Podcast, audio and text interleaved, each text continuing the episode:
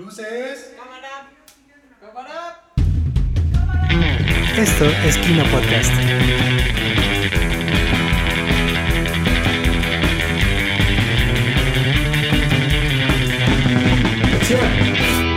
Comenzamos.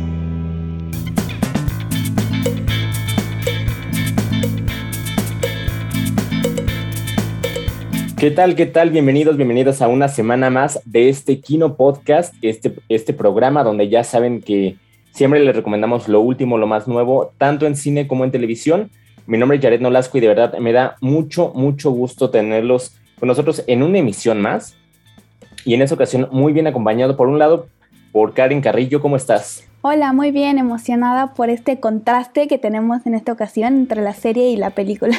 Así es, bastante, bastante interesante, justamente por, eh, ya verán por qué tipo de cosas, pero les vamos a decir, una es una cosa muy moderna y la otra es una cosa que podría todavía no entrar en época, pero sí viéndose el pasado. Por, y bueno, también tenemos a Andy Ladislao, ¿cómo estás?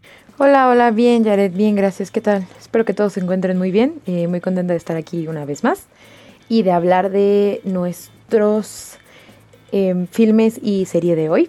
Muy, muy contenta de estar aquí. Así es, y ya saben, lo primero que hacemos siempre es platicar sobre la película que está, bueno, una, una película bastante reciente y posteriormente, como la mitad del podcast, nos vamos hacia las, hacia las series. Entonces, Karen, lo primero que tenemos que tocar es la película, es una película que se estrenó este año, hace, hace algunas semanas en la plataforma de Netflix y que se titula como La última carta de amor. Entonces, platícanos, pues, de qué va esta película. Bueno, esta película eh, retoma la historia de los dos personajes principales y prácticamente nos cuenta una doble historia de amor que podemos llegar a conocer y damos saltos temporales entre el presente y el pasado y todo esto a través de, como lo dice el título, unas grandes cartas de amor. Así es, bastante interesante y de hecho no solamente es eso, sino que dentro de los saltos temporales que se están dando, también nos las van contando de manera no totalmente lineal, sino que va, vamos viendo cosas que pasan o algunas cosas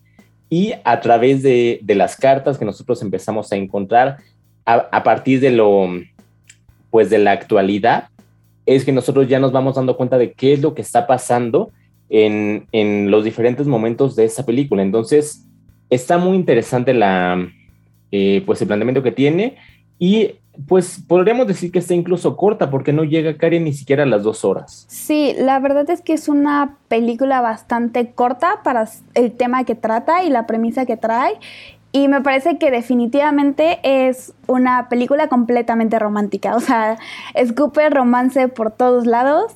Y a pesar de que me parece que la premisa es un poco, se podría decir, cliché, logran ponerle algo diferente a la trama que hace que te envuelva y creo que eso es el verdadero, eh, pues sí, la verdadera parte importante o lo que su diferenciador entre las otras películas románticas que podrían tratar este, esta misma premisa. Sí, estoy totalmente de acuerdo justamente por esto último que mencionas, por este giro que se, que se intenta, que me parecer sí lo logra dar, a pesar de que podrá que pueda al final parecer un poco atropellado en su ejecución, pero yo, yo pienso que funciona, que funciona bien. Este, tenemos que platicar también de quiénes están integrando esta película, esta historia. Tenemos por un lado a Shailene Woodley, que es la protagonista o, pues sí, la, persona a través de la cual gira todo. Tenemos a Joel Alwyn. Este, tenemos también a Felicity Jones, que es esta persona que nos va, junto a la cual nosotros vamos a ir descubriendo esta historia paralela y al mismo tiempo pasada. Entonces, pues es un, un reparto bastante importante. Es este, una carta bastante interesante también de la productora por tener pues estos grandes nombres, sobre todo en esta época del año, ¿no crees? Sí, la, la, verdad para mí definitivamente Shaylee Woodley y Felicity Jones se robaron completamente la película. Y también algo que me parece importante destacar es este homenaje que le hace al cine antiguo y cómo podemos realmente sentir que estamos en, los años 60 a través de la vestimenta y de la cultura y de los colores y me parece que también es disfrutable por ese lado y, el contraste que tiene con lo moderno creo que fue una, una gran combinación y una apuesta segura, pero que, está, que estuvo bien ejecutada. Sí, de hecho, yo lo estaba viendo eh, con mi hermana y justamente lo que le mencionaba era los cortes. Yo creo que es lo más visual que tiene esta época de los 60. Los cortes están, están pues muy bien retratados. Toda la, la, toda esa faceta, inclusive los autos, y de hecho algo que hacen para diferenciar ambas épocas es justamente poner un filtro para que nosotros distingamos cuál es la, la parte antigua y cuál es la parte moderna, que de hecho se ve mucho más viva, mucho más luminosa, eh, gracias a las luces, gracias a, por ejemplo, el uso de los teléfonos. Entonces, a pesar de que estén en lugares cerrados y ese tipo de cosas, se ve mucho más vivo, eh, como, como digo, por esos filtros, Karen. Sí, me parece que incluso eh, nos dan bastantes pistas para saberlo si no le sabes muy bien a los filtros o eso. creo que sí, como un espectador promedio, te da muchísimas pistas para saber, o sea, no les quiero spoilear, pero hay un suceso que hace que puedas tú diferenciar a, la protagonista de antes y a la de después. Y sí, me pareció que estuvo, como te digo, es una eh, película un poco cliché, si les gustaría llamarlo así, porque creo, me parece que está basada justo en un libro romántico, pero a pesar de eso lograron darle un giro y como dices, la parte moderna me parece que le brindó mucho a la, a la trama y para diferenciarse como, como cinta. Sí, de hecho, yo algo que me gustaría comentar es justamente esta parte moderna, es con la que yo me quedo, porque como bien dices, eh, la parte cliché, a pesar de que sí termine siendo un gran homenaje, este, y que nosotros podamos distinguir, además de esto que, que, ya mencionábamos antes, incluso por las locaciones, porque hay una, hay una, una locación particular que, que, que se usa, entonces que sí nos damos cuenta, siguiendo la historia, por supuesto, de cuándo estamos y cuándo no estamos viendo qué, ¿no? pero eh, justamente como bien mencionas, yo creo que es este giro el que se le da a través de esta, de esta parte de la modernidad y a mí, pues es, lo que, es con lo que yo me quedo de la película, es lo, lo que yo más resalto y de hecho justamente investigando reseñas también de, de, pues de otros espectadores que han tenido oportunidad de, calificar la película, justamente es con eso con lo que se queda, este giro que se le intenta dar, que por supuesto no les vamos a comentar, pero que sí es eh, podríamos decir que satisfactorio, ¿no? Sí, y también para ir un poco más allá, creo que también me quedo con esta idea de que, eh, no sé, el mensaje que trataban de dar, de a lo mejor muchos nos podemos sentir, a lo mejor que tenemos alguna persona en tiempo no correcto, y no sé, a lo mejor enfocarse en eso, y creo que es una historia con la que puedes conectar muy fácilmente a nivel personal, y es muy disfrutable. Sí, y de hecho justamente contigo, Andy, quiero platicar eh, sobre eso, porque, porque pues muchas veces pareciera de que ese tipo de historias te tienes que sentar, tienes que ponerte a, eh, en todo momento ver la atención y, y, no necesariamente es así, o sea, es de esas películas que puedes disfrutar este, simplemente para relajarte también. Claro, definitivamente concuerdo con lo que ustedes habían mencionado hace un momento sobre cómo eh, a nivel visual los filtros ayudan mucho a narrar la historia y la hacen como muy amena. Yo me gustaría definirla como un, como un taco de ojo, no sé si esa es la palabra correcta, como un dulce para los ojos, porque la verdad es que hay mucho que observar y, se ve como todo muy, como que muy acoplado, muy como amenizado a, como mencionaba Karen, todo el, el, el romance, todos los clichés, todas estas tramas que la película toma. Y eso es, la verdad, muy ameno de ver, muy, muy relajante. Y pues sí, o sea, es una película extremadamente romántica y se apega mucho a eso. Y la verdad es que te mete como en la atmósfera, te absorbe también. Sí, de hecho, ya, ya yéndonos hacia la parte final, obviamente sin que nosotros les revelemos qué es lo que pasa para que ustedes también puedan disfrutarla, Karen, este, justamente ya lo que estás intentando ver es, pues, pues saber qué pasó, ¿no? Saber cómo terminaron, este, pues, desarrollándose estos eventos antes y después de este evento cumbre que nos muestran en la película. Sí, me parece que justo lo que mencionas, la primera mitad de la película me tenía como a la orilla del asiento para saber qué había pasado, porque te van dando todo por pedacitos. Entonces, sí, me tenía a la orilla del asiento a saber qué había pasado, pero también nos regresaba en otra época y creo que me gusta mucho cuando nos van dando poco a poco cómo están pasando las cosas, pero creo que al final se sintió bien, no se sintió eh, que le hicieron muy alargado o, que nos dieron todo, creo que dieron eh, el panorama, nos dieron el panorama completo cuando nos lo tenían que dar y creo que eso se aprecia demasiado. Sí, de hecho, Andy, es, es justamente lo que mencionábamos, ¿no? De que no es una película larga, no es una película que llegue a las dos horas y le da tiempo suficiente para que se puedan ver dos historias eh, contarse como se tienen que contar sin que se terminen mezclando o que, si se, o que se terminen este, encimando una sobre otra, Andy. No, de hecho, a mí me parece que está muy bien estructurada a nivel narrativo, como para que puedas seguir el hilo de ambas historias sin que sientas como que todo está pasando muy rápido o que no se conectan como los eventos de manera orgánica, a pesar de que están siendo como eh, contados de manera separada, o sea, no continuamente. Y lo cual, la verdad es que es, lo hace como muy sencillo de seguir, entonces es una película que te relaja porque no, no ocupas estarlo pensando demasiado.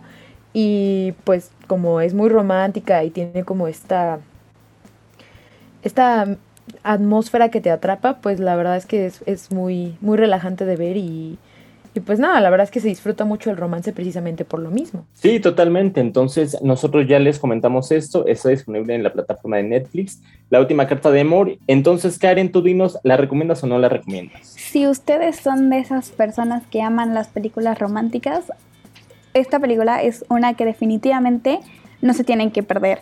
Y si no les gustan las películas románticas, creo que es una buena película para darle una oportunidad, porque me parece que a pesar de que es muy romántica, como ya lo venimos mencionando, es fácil de seguir y, y muy dinámica. Totalmente de acuerdo, Andy. ¿Tú qué dices? ¿La recomiendas o no la recomiendas? Yo opino igual que Karen, creo que es una, es una película extremadamente romántica y la verdad es que debo de admitir que disfruté una gran parte de los clichés que salían porque pues son clichés que a mí me gusta observar en películas, entonces yo, yo sí la recomiendo bastante. Eh, es una película a la que hay que darle una oportunidad porque se aprecia mucho al final de, de pues nuestra travesía con los personajes. Totalmente de acuerdo, entonces ya saben que en Kino tiene su sello de calidad esta película por si son de ese público que le gustan las películas románticas y según Andy, por si se quieren echar un taco de ojo en ese término para una película, pues entonces ya saben que está La última carta de amor disponible en Netflix. Y entonces nosotros ahora tenemos que pasar a la sección de televisión.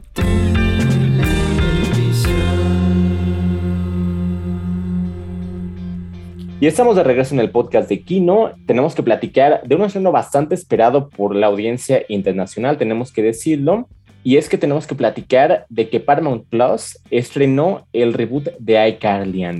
Sí, sí, justamente este reboot nos lleva nueve años después de los sucesos en, la serie original, eh, donde pues nuestra protagonista, Carly, sigue, este, se toma un nuevo reto de reiniciar su carrera como en, en el internet con, con, su, con, sus, con su programa que tenía antes. Y pues es un. es como. tiene otro sazón. Es, es una nueva. Es un reboot, pero la verdad es que no es igual. La fórmula que utiliza no es la misma que iCarly. Y me parece como un, un refresh bastante bueno con el que se puede iniciar este reboot. A mí me gustó mucho. Sí, totalmente de acuerdo, Karen. Lo que tenemos que mencionar es de que buena parte del elenco original regresa. Regresa Miranda Cosgrove como Callie, regresa Jerry Feynman como Spencer, regresa Nathan Kress como Freddy. No regresan los, los actores y actrices que interpretaron a Gibby y a Sam, por ejemplo, pero tenemos adiciones interesantes como Lacey Mosley, que hace de Harper, y a Jaden Triplet, que hace de Millicent. Entonces, pues bastante interesante el cast que se forma, ¿no? Sí, la verdad es que personalmente creí que me iba a doler más eh, la pérdida de un personaje tan importante como el que fue Sam, pero la verdad creo que como lo dicen, tienen una nueva dinámica que aporta mucho a la trama y que no se siente realmente que hubo esta pérdida. Y personalmente mi personaje nuevo favorito creo que fue el de Millicent, me parece, no sé si es porque tengo una hermana, pero como que empaticé muy rápido con, con, ella, a pesar de que honestamente me costó trabajo eh, comenzar a verla, porque como ya lo mencionaron, tiene un tono completamente diferente a lo que estábamos acostumbrados. Sí, totalmente de acuerdo. O sea, para las personas, bueno, tenemos que, tenemos que hacer esta, esta mención. O sea, originalmente está pensada para un público infantil o adolescente que, se, que era transmitido en un canal de niños y ahora esto está dirigido justamente para aquellas personas que en su momento eran infantes o adolescentes y que en ese momento ya están pasando, este, pues de los veintitantos. Entonces, justamente es para ese tipo de personas que se ha dirigido la serie, entonces ya se permite otro tipo de humor y otro tipo de situaciones, Andy, dentro de la serie, ¿no? Claro, claro, definitivamente. O sea, yo creo que este reboot está específicamente pensado para personas que disfrutaron la serie original en su momento y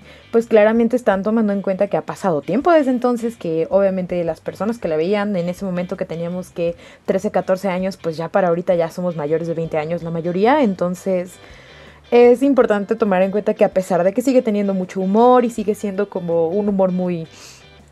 Eh, muy ligero, no sé, no sé cómo explicarlo, es, es un humor bastante chusco todavía, eh, toca nuevos temas, toca temas más actuales, toca como se está acoplando a la nueva época en la que se está haciendo el reboot y la verdad es que eso le da en mi, en, en mi libro muchos puntos porque es bastante refrescante ver porque no se siente como que estamos volviendo a lo anterior, sino que estamos tomando más contenido y pues la verdad es que a mí hay momentos que me han dado mucha risa y pues es, es bonito, hasta da un poco de nostalgia, la verdad.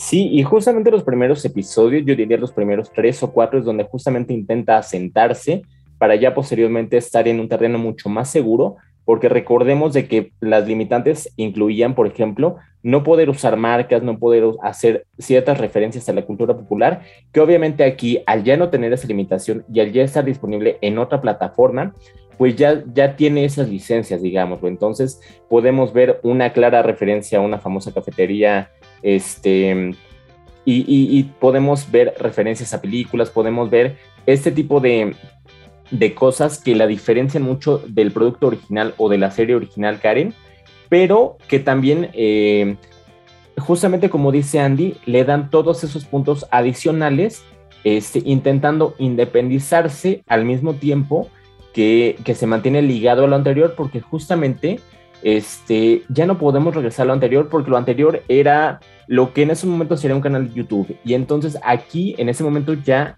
tiene que utilizar nuevas herramientas como son las diferentes redes sociales, el ser un influencer y todo lo demás, ¿no?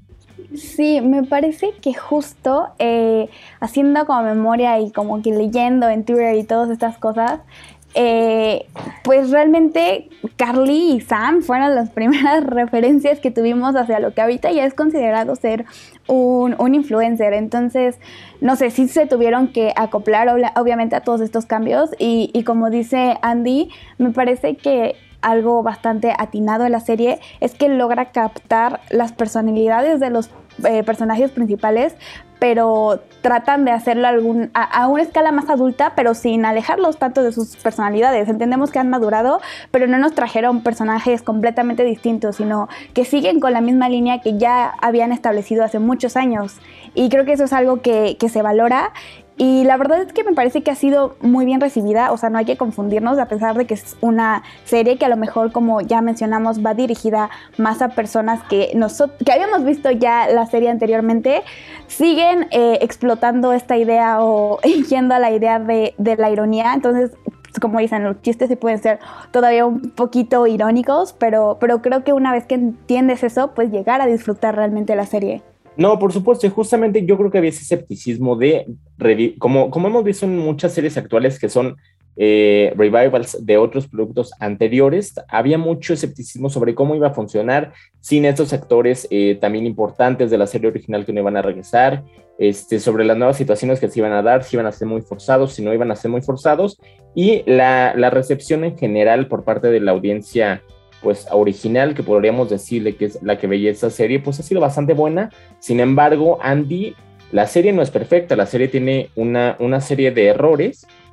Este, por ejemplo, a mí, a mí me cuesta mucho la química entre Harper y Caddy, no, no me termino de, de tragar esa, esa, esa relación que tienen. Eh, también a Freddy no me, no me encanta la manera en que lo están retratando. Sin embargo, como ya lo decíamos, está buscando asentarse en un nuevo terreno, eh, tomando pedazos de lo anterior, pero haciendo algo nuevo. Definitivamente confirmo tu, eh, tu argumento, bueno, lo comparto más bien, porque yo también no me digo, al final, como, como mencionaba Karen, o sea, pues al final perdimos como ciertos elementos que eran muy importantes para la serie y que podrían haber sido detrimentales, como su ausencia para pues este reboot que hubo. Y aunque no se siente como que se extrañan demasiado, la verdad es que sí, sí se extrañan porque sí, o sea, la química entre Harper y, y Carly no es la misma que nosotros estábamos acostumbrados porque claro que nosotros reconocíamos la química entre Sam y Carly como las mejores amigas de la vida, o sea, entonces este nuevo cambio que a pesar de que este pues se puede recibir bien porque tampoco es, es malo, eh, tampoco es como que se esté eh, dando una mala ejecución, no entra en la misma categoría y se extraña. Yo, yo extraño esa dualidad de, de Carly y Sam. Eh, no me gusta a veces cómo tratan los temas porque, como ya mencionamos, es un humor muy chusco, muy irónico.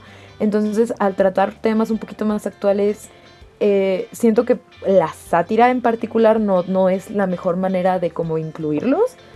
Entonces, pues yo creo que sí tienen que tener un poquito más de cuidado con cómo tratan ciertas cosas. Pero pues no me parece que vayan por mal camino. Como mencionaba Karen, tienen una buena recepción y la verdad es que yo también la disfruté bastante.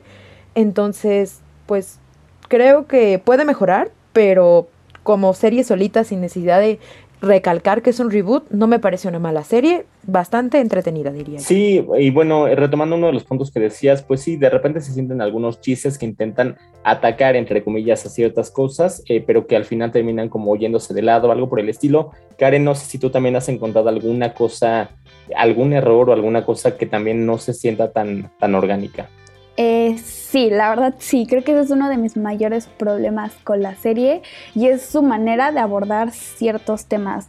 Entiendo que anteriormente eh, cuando veíamos el Like original podrían a lo mejor hacer algunos chistes y a lo mejor quedaban, a lo mejor ni siquiera los podemos entender, pero creo que personalmente hay, hay un, par de escenas sobre el interés amoroso de Carly y, no sé, y el cómo la afecta, y no sé, creo que pudieron abordarlo de, de una mejor manera.